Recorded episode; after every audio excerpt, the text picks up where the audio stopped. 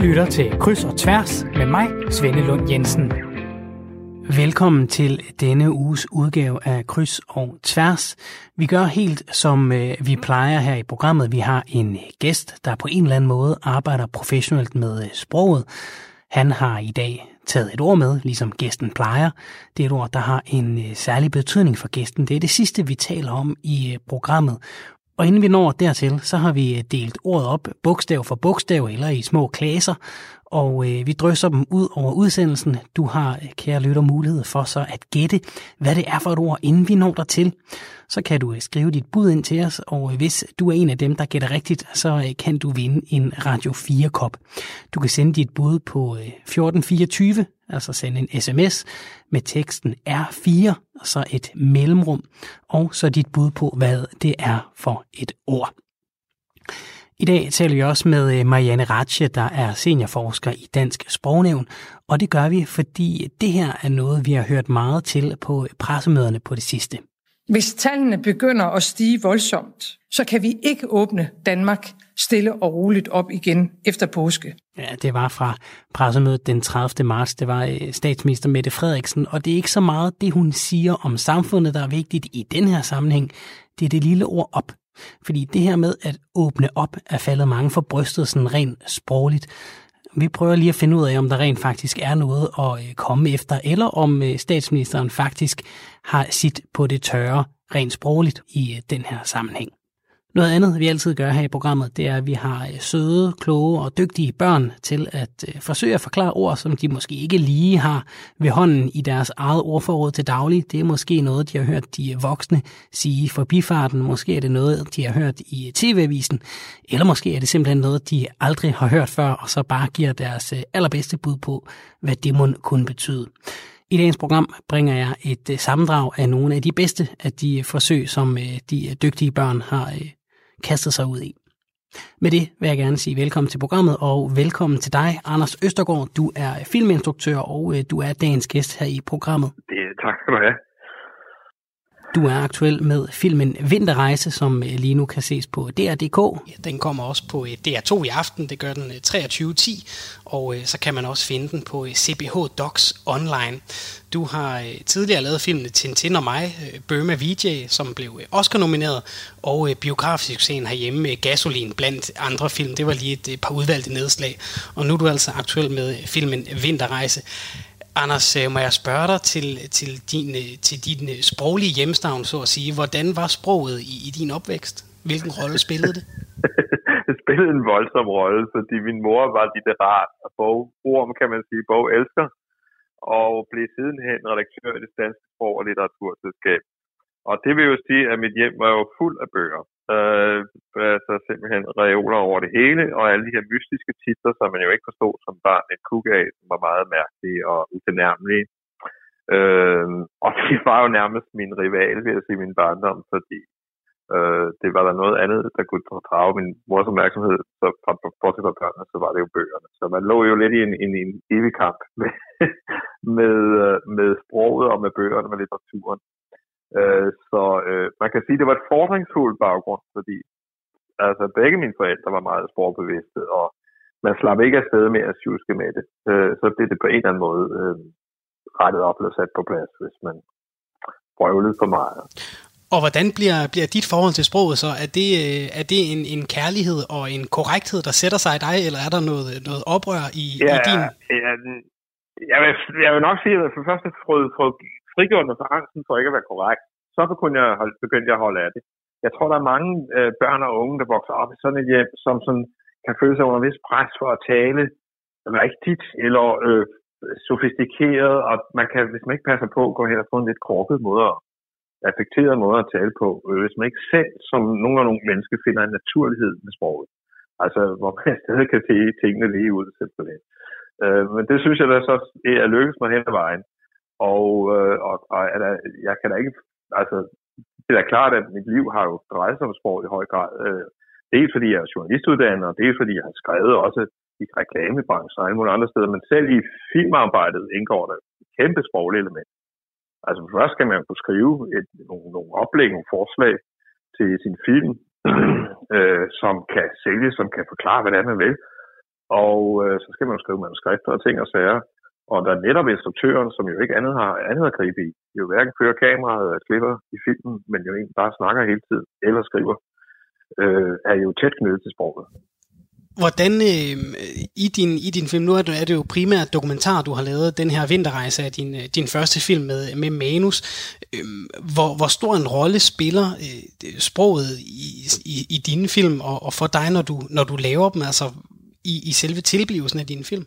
Jo, men altså, det er jo hele granitbunden i en film, når det kommer til stykket. Det er jo som regel ordene, der skaber handling. Det er jo, hvad der kommer ud af folks mund, eller hvad der bliver sagt, som flytter, øh, flytter plottet. Altså, øh, for eksempel så har vi et begreb, som kalder ordsprængning, som er faktisk det første ting, vi overhovedet øh, lægger ud, når vi øh, klipper en film. Når vi klipper en film, så klipper vi alt det, der bliver sagt.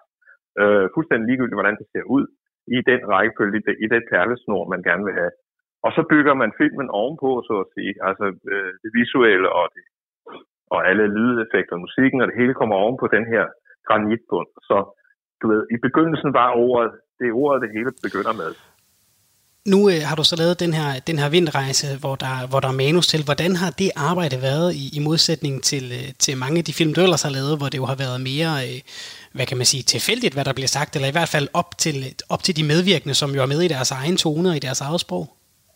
Ja, det er rigtigt. Når man først begynder, altså når man skriver, laver en spillefilm, som det jo egentlig er, og skriver et manuskript, ja, så er det jo en, meget mere bevidst, styret, kontrolleret proces, hvor man sidder og filer på, på, på små øh, stumper og enkelte ord og sætninger, øh, for at få det helt rigtigt. Så det er jo klart, det er sådan et urmagerarbejde med sproget, som pludselig opstår der. Øh, og øh, det jo især er med, at det man kaster sig ud i for alvor, det er jo dialog arbejde. Det at skrive en troværdig dialog, der samtidig rammer øh, det filmen vel på kornet. Altså på den ene side, at man tror på, at det er en samtale, der går for sted. På den anden side skal være stilistisk så stram, som faktisk driver fortællingen mest effektivt videre, og får folk til at både grine og græde, hvad man nu gerne vil have, at de skal gøre. Øh, så det er en meget speciel øh, finmekanisk arbejde med, finmekanisk arbejde med sproget. Og måske også en, en lille fjer i hatten øh, på din mor, at øh, du så får brug for den der korrekthed med urmagerarbejde.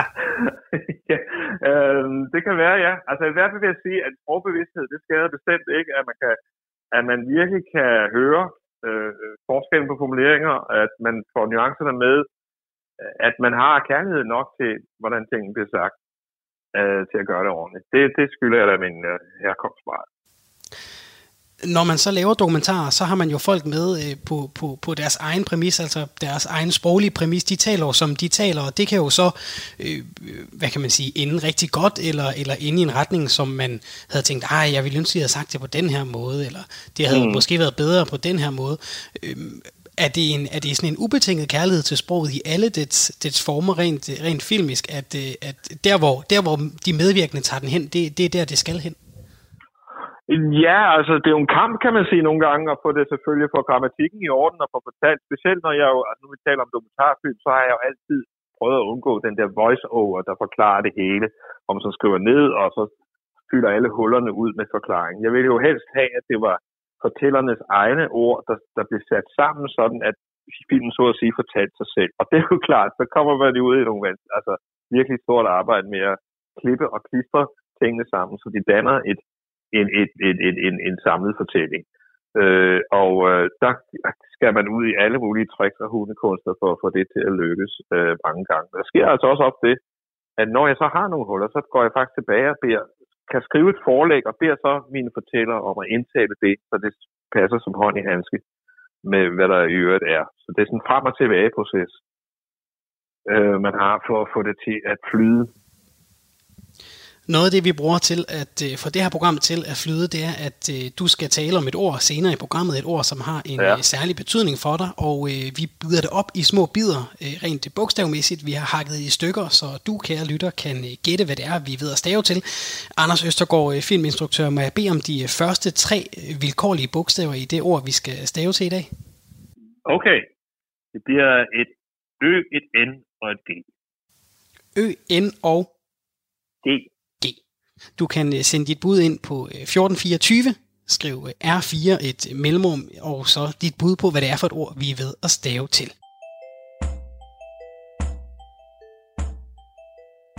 Hvad betyder ordet lånehej? En lånehej er, hvis man låner en hej. Hvad tror du, man skulle bruge en lånehej til? Det er, hvis man gerne vil prøve at låne en hej. For at se, hvordan det er at have en, eller hvad? Ja.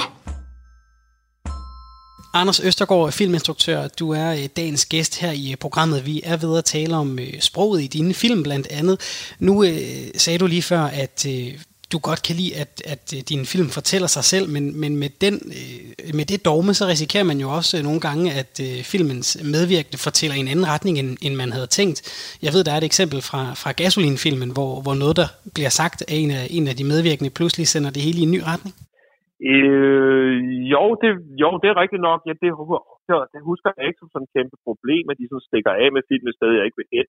Øh, fordi det er jo sådan set, jeg er jo nysgerrig på øh, deres verdensbillede, hvordan de selv har oplevet tingene, og det er sådan set det, der bestemmer, mm, hvad der skal ske. Men, men øh, det jeg mest specielt husker ved Gasolin, det var, hvor vigtigt det var at fange, hvad der blev sagt i forbifarten. Måske ikke det, i det hovedbudskabet, men de, de små farver og nuancer, der kom undervejs i en bisætning. For eksempel fortalte Kim Larsen en gang om, eller på et tidspunkt fortæller han, hvordan bandet overhovedet blev skabt, hvordan øh, det blev samlet der i 1969, som han sagde, den sommer, hvor de gik på månen. Og det sagde han bare sådan i forbifarten. Men nu vil jeg nok sige tilfældigt, for Kim var en meget, meget bevidst fortæller. Og han plantede ligesom den der, den sommer, de gik på månen. Næsten som en invitation, så følte jeg det til at følge det op. Og det endte med at blive faktisk en helt scene, øh, og hvor vi brugte, øh, hvor vi beskrev bandets tilblivelse, altså den, den, det første dag, de blev samlet, at kræfterne blev samlet, der opstod noget, den, der brugte vi faktisk månerejsen, øh, øh, hvad hedder det, den Apollo 13 affyringen over i Amerika, som et, et, et form for poetisk sprog for, at nu startede deres store projekt. Og det var simpelthen grebet, det var handlet om at gribe den bisætning, øh, der kom der, og, og simpelthen lytte efter, kan man sige, hvordan tingene blev fortalt. Øh, det husker jeg som specielt herlig ting at arbejde med, med netop sådan, som de fortalte. Din øh, nye film øh, Vinterrejse, den øh, foregår på øh, flere sprog. Den foregår øh, på engelsk og på tysk. Hvordan har, hvordan har arbejdet været med sådan en, en tosproget film? Det først og fremmest været sjovt, fordi øh, jeg har faktisk styrket lidt den, den spænding, der er mellem det tyske og det engelske. Fordi der sidder jo en gammel mand øh, i Amerika, og, øh, og jeg skal forestille at være amerikaner, men han er jo stadig tysker af hjertet. Og derfor er det meget ofte, han, når han faktisk spontant skal udtrykke en følelse, når, kommer, når der kommer et udbrud fra ham, så gør han det op på tysk. Og, og ofte er det også den eneste måde, han kan forklare eller beskrive sin ungdom på, det er ved at gribe til tyske begreber. Og dermed opstår der sådan en, en interessant spænding mellem de to sprog hvor, hvor, tysk, hvor det tyske pludselig bliver hjertesprog, kan man sige, og det engelske er forstandens sprog. Og det, så det, er, det, det giver mig meget bevidst ind i at lege meget med det. Der er også nogle gange, man hører ham fortælle om en, en eller anden øh, situation, han har oplevet. Samtidig så ser vi den blive spillet ud, og vi hører det på tysk, men, men ganske lavt. Under den engelsksprogede fortælling løber den tyske fortælling, altså den tyske dialog. Og der kunne man lege med, hvordan han huskede tingene, hvordan han forklarede tingene skete på engelsk, og hvordan de i virkeligheden foregik på tysk. Der ligger nogle fine nuancer der, som, som uh, måske ikke arbejder med. Og det er jo den øh, nu øh, desværre afdøde tyske skuespiller Bruno Ganz, der, der spiller rollen som Günther Goldschmidt i, i den her film Vinterrejse. Ja. Hvordan var det at, at høre ham begynde at sætte ord på, på de her replikker og føle, det, det var den rigtige stemme, vi fandt her? Ja, altså det er faktisk lidt sjovt, fordi øh, øh, jeg havde faktisk en diskussion, jeg havde en forventning om, at øh, nu ville han så som karakterskuespiller Bruno Gans, som jo er kendt for at gå ind og virkelig bygge en karakter op, gå ind i rollen, som den nu er, at så ville han lægge en harsk tysk accent på sit, på sit engelske. Men tværtimod, så ville han faktisk hellere han fik altså afvist det fuldstændig at tale med tysk accent. Det synes jeg var reflekteret og, og, og, og krukket og, og, og, og, og unaturlig, så han talte faktisk sit forsøg han gjorde sit forsøg på at tale amerikansk, så han nærmest kom til at lyde som Marlon Brando nogle gange. Og det var faktisk ikke lige det, jeg havde tænkt mig. Jeg havde troet, at han skulle have den der mere, mere hakkede tyske accent. Øh, men det endte med at blive, må jeg sige, øh, til Brunos øh, fortjeneste, at det endte med at blive meget overbevisende. Simpelthen fordi det var hans egen naturlige måde at tale engelsk på. Det var hans som tysksproget måde at udtrykke sig på engelsk på, viste, viste sig at være den autentiske. Selvom der så gik lidt for meget Marlon Brando i det, efter min mening. Og øh, hans øh, søn i øh, filmen, den, den søn vi så kun har, har stemme på gennem filmen, og som også fungerer som, som filmens fortæller i hvert fald meget af vejen, Martin Goldschmidt, som er øh, den rigtige søn, altså det er ham, øh, hvis familiehistorie mm. det her er bygget på. Hvordan var arbejdet med at finde hans stemme og, og den, her, den her fortællerstemme, som han har? Ja, det var faktisk meget tæt, fordi det var jo en, vi havde en løbende samtale, Martin og jeg, om hans erindringer om den tid. Han havde jo også skrevet en bog, jeg kunne tage udgangspunkt i. Men faktisk fik han en speciel, lidt speciel opgave, at jeg sad jo og stort set, stort, for størstedelen sad jeg jo og skrev øh, den dialog, som han havde med sin far dengang øh, for, for 20 år siden, som Martin så selv skulle øh, forholde sig til. Og det er selvfølgelig interessant at sidde og, og på den måde og, og skrive en anden, en anden menneskes erindringer. Øh, men han tog det meget fint. Han lavede ikke ret meget om i det. Øh, øh, forbløffende nok, så lykkedes det åbenbart at ramme den tone, de havde med hinanden. Så meget få rettelser, han lavede i det. Øh, så øh, ja, det, sådan var det. Det var en sjov, meget, meget tæt proces. Anders Østergaard, du er filminstruktør, og så er du dagens gæst her i øh, programmet. Vi er ved at stave til et ord, som øh, har en øh, særlig betydning for dig. Vi fortæller, hvad det er for et ord senere i programmet, men først så får du, kære lytter, altså muligheden for at gætte, hvilket ord det er. Vi har nået de første tre bogstaver, Ø, S og G. Må jeg bede om tre bogstaver mere, Anders? Øh, sagde jeg Ø, S og G? Jeg tror, jeg sagde Ø, N og G. Det tror jeg faktisk også, du gjorde. Ja, for nu at holde styr på, på regnskabet her. Det bliver vigtigt næste, senere. ja, så er de næste S, T og I. S, T og I. Så vi har Ø, N, G, S, T og I. Du kan øh, sende dit bud ind på 1424, øh, skriv øh, R4 et mellemrum, og så dit bud på, hvad det er for et ord, vi er ved at stave til.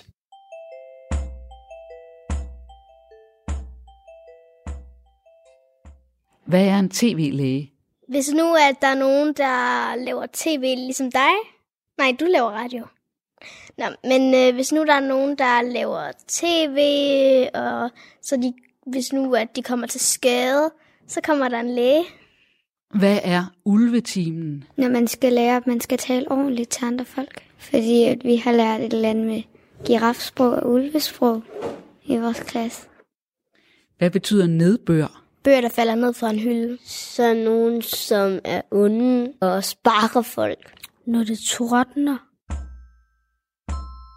Anders Østergaard, øh, filminstruktør og øh, dagens gæst her i øh, programmet. Jeg har bedt dig at finde et tekststykke, som på en eller anden måde har gjort indtryk på dig. Hvad har du fundet frem af gemmerne til os? Ja, det er måske ikke overraskende nogen, fordi jeg faktisk har lavet en film om Dan Turell, at det er måske ikke helt overraskende, at jeg så også vælger et, et stump af vangede billeder. Men det er faktisk fordi, at det er betragtet min første litterære oplevelse den første voksenbog, jeg sådan læste og kunne få noget ud af, måske var jeg 11-12 år gammel. Og, og jeg boede selv i, øh, på Lyngby-kanten i Virum Lyngby deromkring, og derfor var jeg jo ikke så langt fra den forstad, som Dan Torell selv var vokset op i, og som han beskriver i mange billeder. Så det var jo en fantastisk første oplevelse af, at hver ens verden bliver beskrevet for en så præcis, som man oplever den. Øh, præcis som man kender den typer og og øh, miljøet i det hele taget bliver ramt på kornet. Øh, så, så det var en, en første litterær oplevelse for mig. Det er derfor, jeg nævner mange billeder, øh, som, og, og, øh, og, en, og en, en, en stump derfra, som den tekst, jeg vil nævne i aften. Skal jeg læse et op af den måske? Du må meget gerne læse et øh, stykke højt. Ja.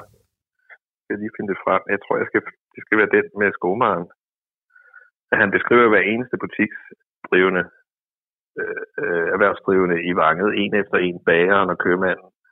Og hver især har, han, har de hver deres ekscentriske øh, træk, som har, han øh, har lyst til at trække frem. Og her er der altså så øh, skomageren, som øh, jeg synes er den evige skomager, og, at, og jeg genkender alt, hvad han beskriver om et bøde hos med en skomager i en forstad til København.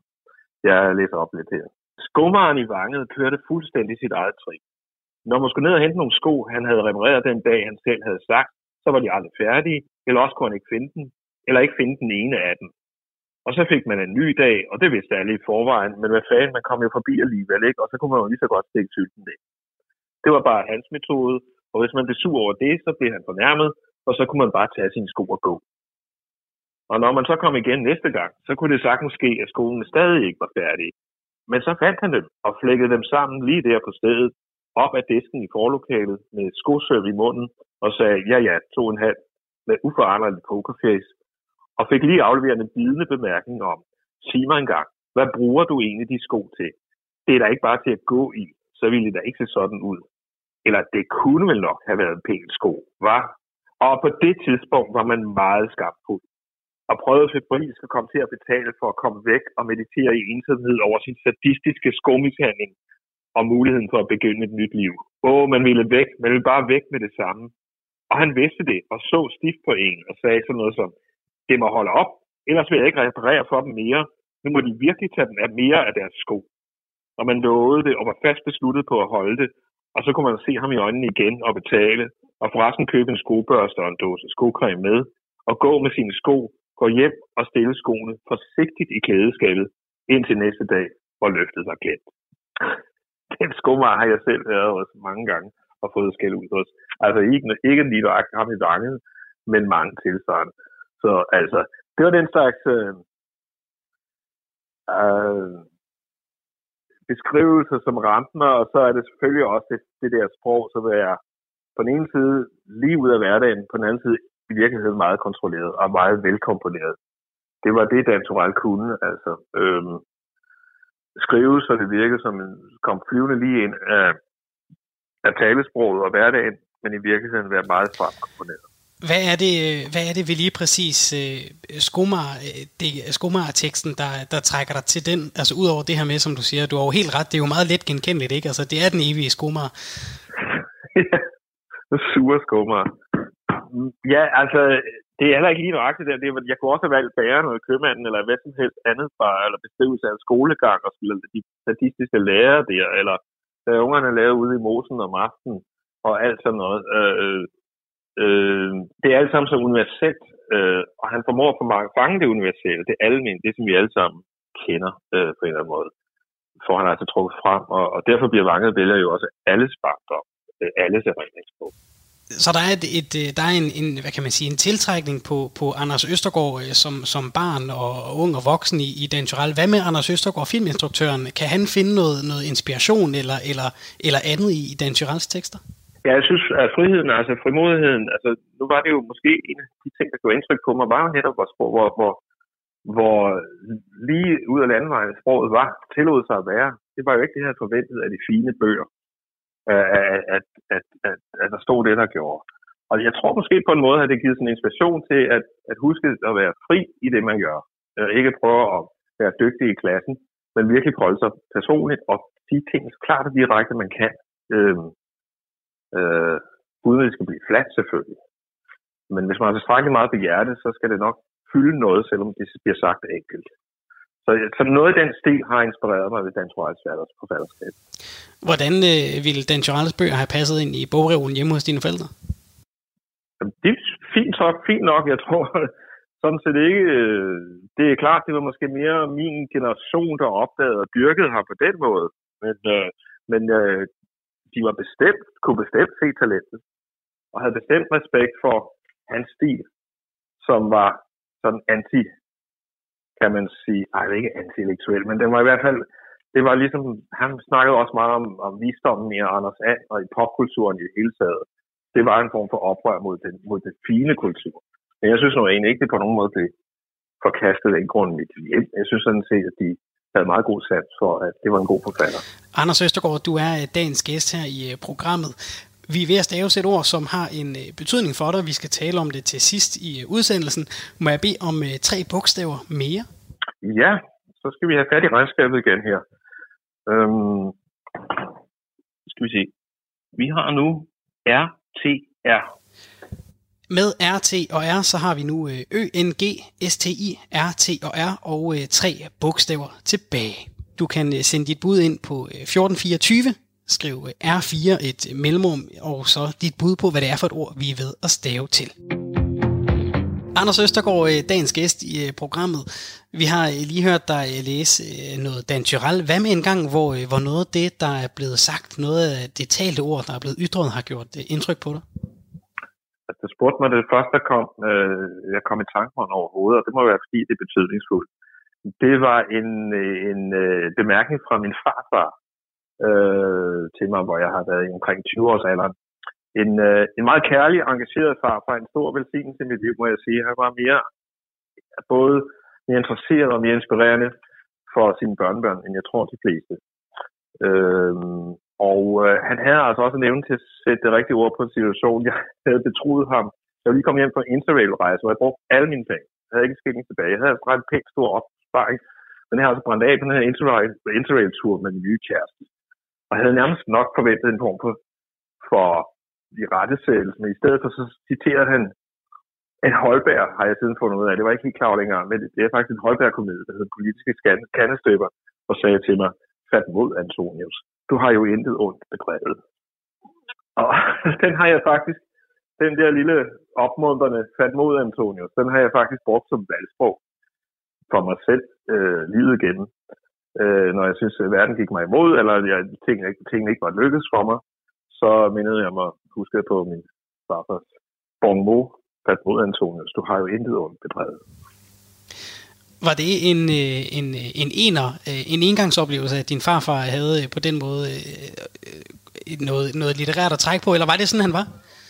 Nej, altså det var sådan nogle, han strøget om, så, så det var der nogle mange, der gjorde, synes jeg, hans generation. Men de havde jo, man kan sige meget om den sorte skole, men de lærte jo deres salmevers og deres, øh, øh, hvad kan man sige, tekststeder, de kunne det jo. De havde jo et repertoire der, som jeg nogle gange tænker, at vi andre, der er kommet senere, der er kommet i en mere fri skole, ikke helt behersker på samme måde.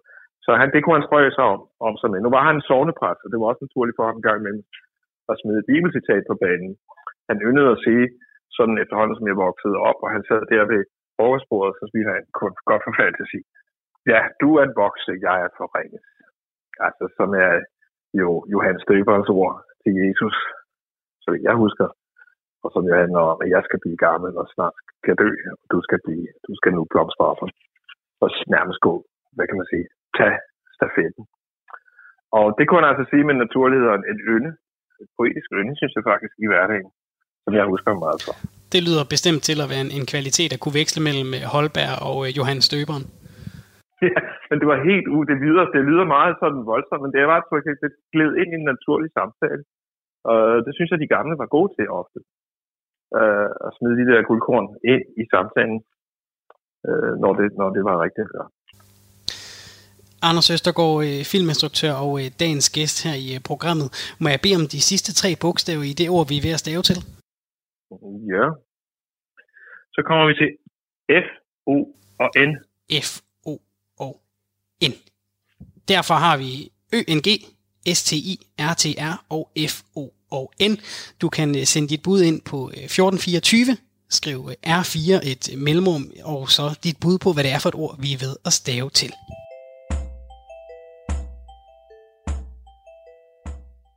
Hvad betyder udtrykket nederen? For eksempel, hvis der nu er nogen, der holder en fest, og så er ens forældre sagt, at de skulle blive hjemme, så er det nederen. For eksempel, hvis nu man leger dåse, så øh, der er en, der er, og så den lige løber hen til der, hvor man gemmer sig, og så man skynder at løbe hen til den der dåse, så den, der er, skubber en. Så er det jo lidt nederen. Hvad betyder ordet spindoktor? Sådan en, som bestemmer lidt mere end andre i øh, Folketinget. Hvad betyder klaustrofobi?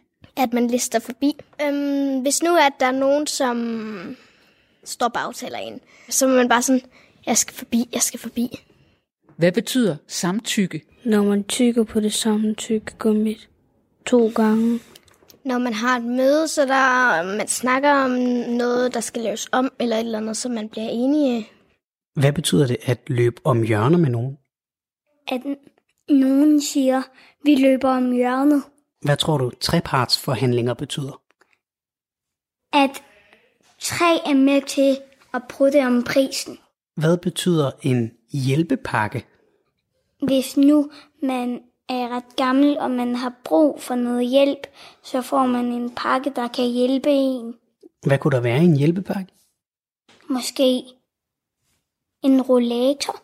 Hvad er politikerlede?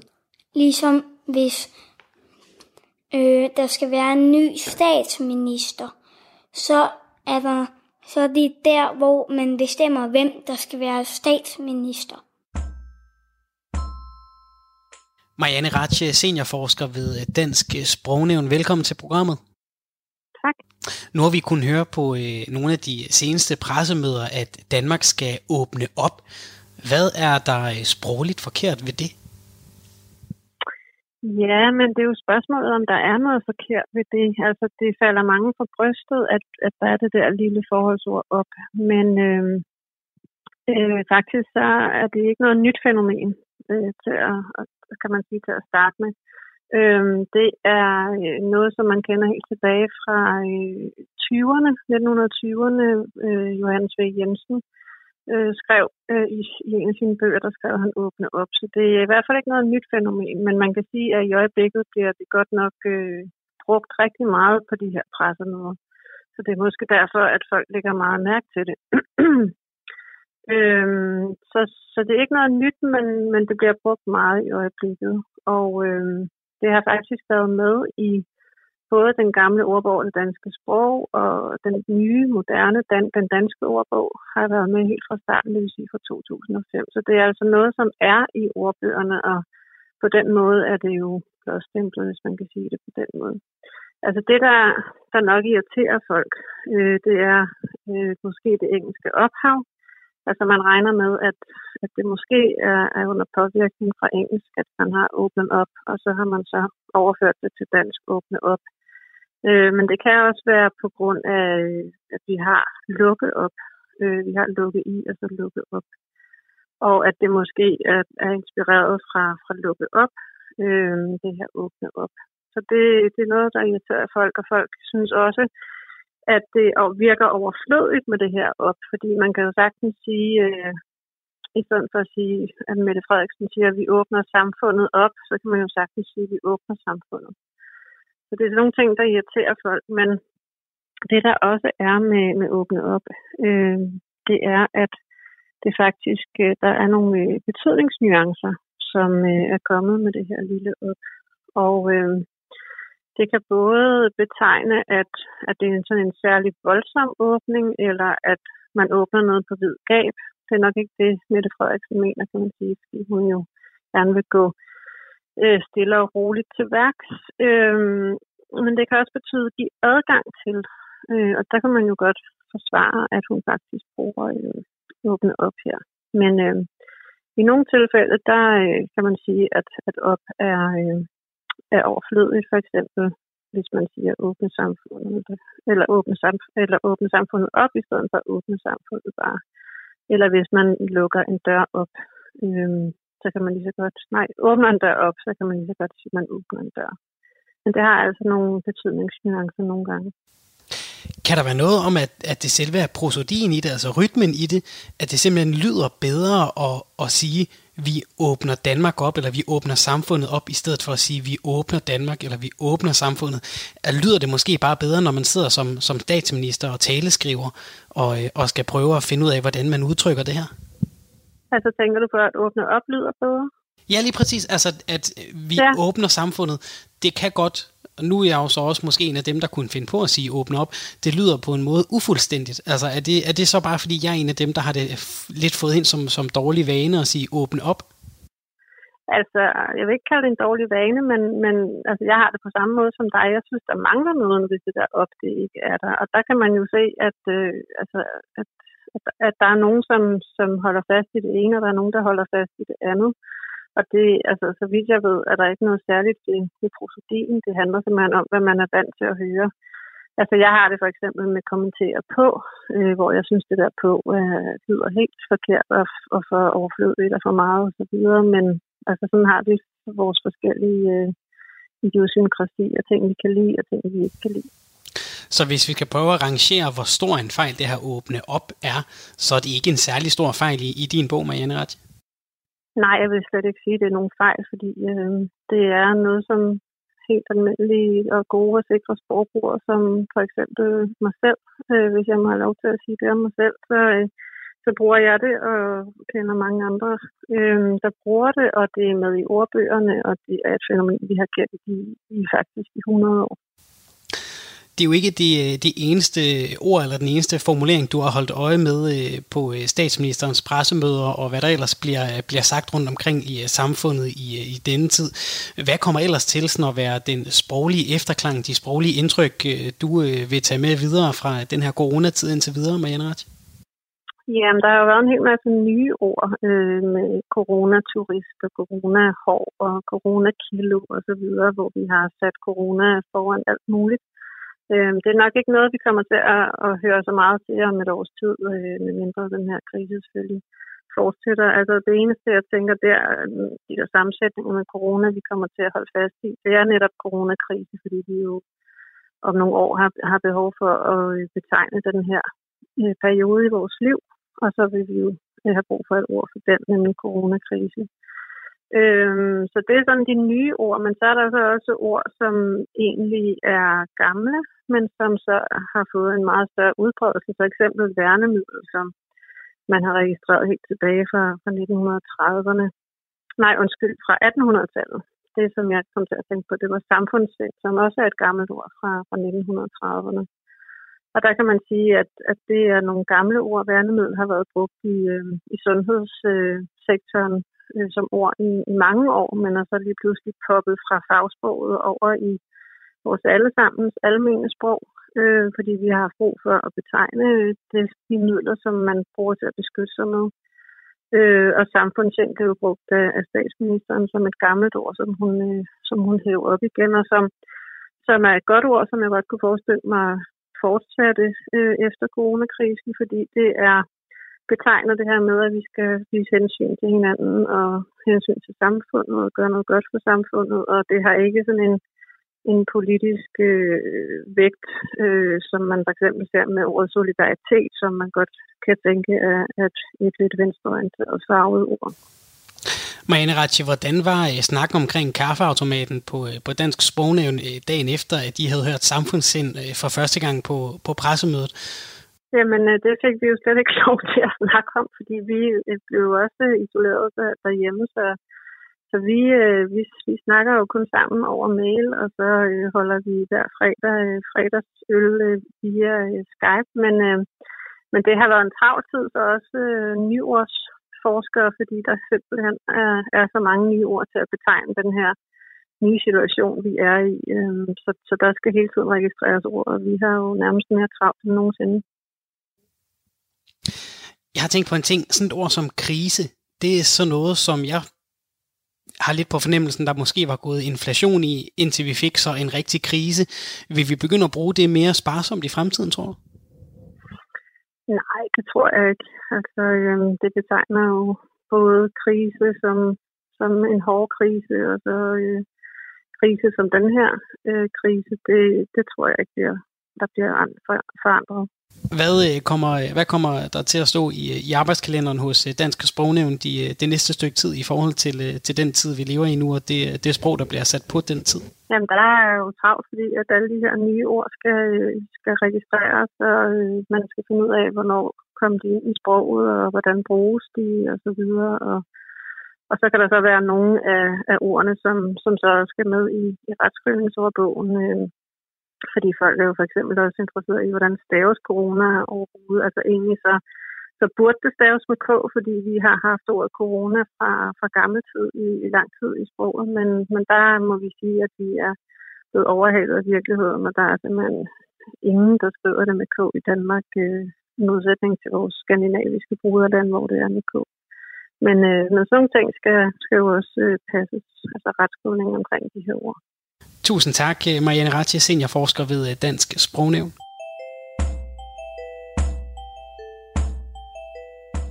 Hvad betyder ordet tidsrøver? At der var en røver for lang tid siden. Hvad tror du, han stjal? Alle mulige penge og værdifulde ting. Anders Østergaard, øh, dagens gæst her i programmet. Hvad med sådan en, en sprogaversion eller et, eller et hadeord? Er det noget, du har? Jamen, Jeg synes ikke, jeg, jeg har ikke et hadeord i sig selv. Det kommer jo meget an på den sammenhæng, det bliver brugt i. For eksempel går jeg for tiden og er irriteret over et ord, som er fuldstændig uskadeligt, som ikke har gjort nogen fortræd ellers, og det er ordet at tænke. Og det er jeg træt af til, når folk ofte og ofte skriver eller siger, jeg tænker, vi skal gøre sådan og sådan. Øh, I stedet for at sige, jeg mener, vi skal gøre sådan, eller jeg tror i det mindste, jeg tror, vi skal gøre sådan. Men jeg tænker, der ligger sådan en underlig forbehold, som man, om man ikke rigtig vil stå ved det, tror jeg. Så, som, det er selvfølgelig en form for anglicisme, I think, øh, men der ligger også en, en, en form for skyhed, eller en, en, en, en slags ansvarsunddragende ting i, at vi bare tænke noget, i stedet for at mene det, eller synes det, eller tro det. Så det, det er sådan en, der går og irriterer mig for tiden. Og hvad med et, et yndlingsord, hvis vi skal kigge i den mere positive retning? Det har jeg svært ved at slå ned på et. Jeg kan, jeg kan bare se, når jeg tænker over yndlingsord, så er det uværligt falder tilbage på natur. Altså, hvad kan man sige, det evige og det konstante i tilværelsen, det er typisk plante- og dyrenavne og sådan nogle ting, som jeg sådan bliver mest henført af, eller kan smage længst på, du ved, kornmodsglans og guldregn og aftenstjerne. Det er som om naturen og den, de navne, og vi har givet naturens fænomener, de er ligesom blevet slæbet til gennem årene og blevet så meget fine diamanter. Øh, navne er blevet hængende simpelthen, fordi de har haft beskrivende eller en poetisk kraft. Derfor er de der og, og omgiver os. Øh, jeg tror, det er en, det må være, fordi man i virkeligheden har meget øh, brug for den, det, den evighed, der er i naturen, at man også, at jeg vælger, øh, hvis jeg tænker, tænker på yndlingsord, så kommer jeg hver lidt til at tænke på øh, øh, flora og fauna og landskaber og ordene derfra. Hvis jeg lige skal, skal bygge videre på, på den øh, tanke og, og blivende kraft, så bevæger mig lidt væk fra naturen, men, men gå tilbage til din film. Hvordan finder du øh, titlerne til din, til din film, Anders Østergaard? Kommer de som et, øh, et lyn fra en klar himmel, eller, eller skal der arbejdes lidt mere med, med, med at Åh, finde det nej, helt rigtige? Ja, ja det, det synes jeg faktisk er meget, meget svært. Jeg er god til, jeg, nogle gange, jeg er god til at finde på titler til andres ting, men ikke mine egne. Og det må jo være noget med, at det er så svært at se det udefra, hvad det er, egentlig, film egentlig handler om. Øh, så det er som regel en lidt slidsom proces, må jeg indrømme. Men nogle gange, så, så kan man sige, så stikker jeg fuldstændig af på problemet og giver bare til en helt nøgtern titel, som for eksempel filmen om gasoline, som hedder gasoline. Fordi så har man ikke begrænset emne, så får det lov at, kan sige, at være sit fulde alt, hvad der er i det, øh, får lov at være der, altså, kan man sige. Ikke? Og det samme med det film om murens fald, der simpelthen hedder 1989. Og det er selvfølgelig, fordi man forventer, at publikum dermed har en allerede ordet 1989, eller gasolin tænder jo altså med samme associationer og en- måske endda en følelse hos publikum, som, som allerede i sig selv er en invitation til den historie, man fortæller. Øh, jeg, jeg synes ikke, jeg er verdensmester i at lave titler, det må jeg, det må jeg erkende. Men var meget glad for den, jeg nåede frem til her, som er vinterrejse, øh, øh, fordi det faktisk fanger meget godt. Det kom meget sent, den titel, men den fanger meget godt, hvad filmen egentlig vil. Jamen altså, det er en... Øh, altså for det første er, det ligger en optag som titel, fordi øh, der er en reference. Den gamle mand refererer til, han synger sågar et stykke af Schubers vinterrejse, øh, som er sådan en sangcyklus fra 1800-tallet. Øh, så den bliver lanceret, den bliver smidt på banen, men, men det mærkelige er også, at det vi efterhånden bevæger os ind i dramaet og kommer tættere og tættere på, på den, det store grusomme ting, der jo er i, i den her historie, som jo simpelthen er holocaust, fordi hele meste af, af hovedpersonens familie ender jo faktisk i Auschwitz, og det, og det er jo det store hul, det store dybe, øh, det store dybe for enden af filmen. Og den, det billedsprog, vi valgte, og det gjorde vi spontant, øh, eller hvad skal man sige, intuitivt i, i, i en klipperum, det mere, kom mere og mere til at handle om vintervejr, øh, og snevejr og den slags ting. Og, og det endte med at blive den store metafor på, på, på den store vinter, altså den store undergang, der var for, for, i- for Georges verden. Øhm, så det var først bagefter, det var hele tiden sammen, men pludselig opdagede Gud, vi snakker om vinterrejse, begynder at og her der udfolder vi faktisk en vinter, så det er en rejse i vinter. Så på den måde, det var sådan en, aha, det hele gik i hak på en måde. Det er en naturlig titel, som passer godt til filmen.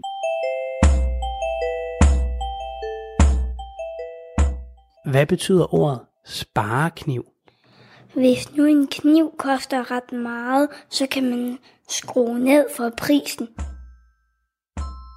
Anders øh, Østergaard, du er filminstruktør, du er gæst i øh, dagens program, du er aktuel med øh, filmen Vinterrejse, og så har vi i løbet af programmet stavet os igennem et ord, som har en særlig betydning for dig, som vi nu kan løfte sløret for, hvad er for et ord. Hvad er det, vi har stavet til, Anders? Jeg valgte igen, on, from the top of my head, øh, hvad der kom til mig først, det var ordet fortrøstning. Og det har selvfølgelig lidt at gøre, lidt at gøre med de trange tider, vi er i, og den meget angst, der er for, hvad der skal ske med, med epidemi og den verden i, i, i voldsom forandring. Øh, der har vi jo brug for fortrøstning. Og jeg tror, at grunden til, at jeg kan lide ordet, det er, det forbindes til trøst simpelthen, men fortrøstning, der ligger for mig i det, at man kan trøste sig selv i en vis forstand. Man kan hæve, hæve, hive trøsten frem af en fra sit, sit indre sjæleliv. Man kan fortrøste sig. Øh, det er ikke noget, andre nødvendigvis behøver at gøre for en. Fortrøstning er ligesom en proces, man kan sætte i gang i sig selv for at finde trøst, for at trøste sig selv. Det er det, jeg, det, jeg hører i ordet fortrøstning. Så, så det var det, der faldt mig ind, fordi øh, ja, det er jo ikke så mærkeligt i de tider, vi er i lige nu. At vi alle sammen måske skal øh, kigge os selv i, i øjnene i spejlet. Vi skal jo søge, vi skal jo søge det håb, ja, vi skal jo søge det håb, vi skal jo søge fortrøstning hele tiden, hver eneste dag. Tro på, at der er noget på den anden side af det her at der er en verden tilbage. Og sige til os selv, fat mod Antonius. Ja, fat mod Antonius. Anders Østergaard, øh, når du nu, nu taler om, om den tid, vi er i nu, og, øh, og øh, tidligere også har indkapslet blandt andet, altså for eksempel, som, som du siger, murens fald, og, og også nu holocaust i, i nogle af dine film, hvor lander du henne altså på, på sådan en tid, vi lever i? Altså, hvis du kigger på det med filminstruktørøjne, hvad, hvad ser du så? Hvad jeg ser? Øh, jeg ser jo, at nu er øh, man kan sige, at vi har måske i meget, meget lang tid levet på en komfortabel afstand af historien. Det har jeg jo også. Jeg har siddet i tryk fra et sted og kigget ned tilbage på krig og verdensgru og hele den dramatiske verden, der ligger bag os. Men nu er drama jo, kan man sige, kommet til os lige her og nu. Og det kommer til at lave om på, hvordan vi laver film også. Altså, for eksempel tager den ikke nødvendigvis til varme lande for at finde for at finde øh, konflikter og for at finde det menneskelige drama, fordi vi nu har venner vi os til, at det foregår lige for næsen af os. Øh, faktisk personligt tror jeg, at det vil føre til en mere reflekteret øh, filmkunst, en mere indadskuende. Den har især dokumentarfilm har i lang tid været meget optaget af at revolutionere verden, gøre opmærksom på alle mulige vigtige sager, som øh, der skulle kæmpes for, sådan at vi kunne få forandring. Det har været det store mantra. Øh, der tror jeg, vi vil komme, jeg, jeg gætter på, at det vil komme en mere indadvendt fase, hvor det handler mere om at rydde op i sig selv, kan man sige, og reflektere over tilværelsen. Enten med ved det eller ej. Giver den uh, tilstand, vi har i verden, altså giver den der lyst til at, at, at gribe dit kamera og tage ud og begynde at, at filme noget allerede nu, og begynde at, at få noget i, i kassen til, til det her, til, til, til et eventuelt projekt, eller er det ikke sådan, du, du, du lander på, Nej, på dit projekt? Nej, sådan er jeg slet ikke. Jeg er slet ikke på den måde udfarende. Altså, jeg har, jeg har haft et stort, det var et stort privilegium for mig engang at lave en meget aktuel film, hvor den hed Burma VJ om opstand i Burma, men det var fordi, det nærmest blev kastet i hænderne på mig. Øh, det er ikke noget, jeg naturligt ligesom sådan er opsøgende. Straks må ud og dokumentere øh, coronaepidemien. Øh, også fordi jeg ved, det gør alle de andre jo. øh, øh, nogen skal jo tage sig af og tale om noget andet øh, end den øh, epidemi også. Ikke? Så, så øh, nej, det er ikke naturligt for mig at karte ud. Faktisk tror jeg, jeg har brug for øh, tilbageblikket, eller det overblik, der ligger i at, at fortælle historier, der ligger noget tilbage i tiden. Det er som om, man bedre kan tage sig et billede mere tryg ved at fortolke, hvad der, hvad der skete, når tingene kom på afstand. At fortolke noget er uhyre vanskeligt, og det ligger ikke naturligt for. Hvad har du liggende i, i støbeskeen til øh, kommende projekter? Uh, her, her, her, jeg har meget liggende i støbeskeen med spørgsmål, om der nogensinde bliver hældt ud af den ske. Fordi at det at, at beslutte sig for en film, det er en meget lang og trang proces. Øh, og der, når først jeg er blevet overvist om, skal lave, så er der altså også nogle andre, som på det. Og det er jeg synes, det er det sværeste overhovedet ved at lave film, det er faktisk at finde det rigtige materiale, som alle kan blive enige om skal laves, både mig selv og investorerne og publikum. Øhm, så det plejer at tage en godt tid for mig. Og, øh, men ja, det jeg ved, det er, at jeg er blevet meget optaget af at arbejde med skuespillere og spillefilmsformen i en eller anden forstand. også ikke mindst inspireret af Bruno Gans, øh, samarbejde med Bruno Gans. Det var et privilegium på den måde at, have med en mester at gøre i allerhøjeste, den, højeste, højeste klasse. Så det, det ved jeg gerne vil arbejde videre med på den ene eller anden måde. Og, og resultatet af, af din første rejse ud i det, det kan man altså se lige nu på øh, DRTV, eller på øh, DR2 i aften, eller på øh, Docs Online. Og det er et, et ganske, ganske vellykket øh, forsøg ud i spillefilmen, skal jeg hilse at sige. Det, det var en stor fornøjelse at se en, øh, den film, øh, du har lavet, der hedder Vinterrejse. Det var en meget smuk film, Anders Østergaard. Tusind tak for, for det, og øh, for besøget her i programmet. Ja, det var en fornøjelse. Det var, hvad Kryds og Tværs indeholdt i dag. Tusind tak for, at du lyttede med. Husk, at dette program og øh, de andre programmer kan findes på podcast, både på vores hjemmeside og der, hvor du øh, finder dine podcasts. Husk også, at jeg meget gerne vil øh, høre fra dig, hvis du har et eller andet teksteksempel, eller måske en gang, hvor det talte ord har gjort indtryk sådan rent sprogligt. Altså den samme øvelse, som jeg beder gæsten deltage i hver uge. Du kan skrive til mig på kryds, k r y d s radio4.dk. Tusind tak for i dag.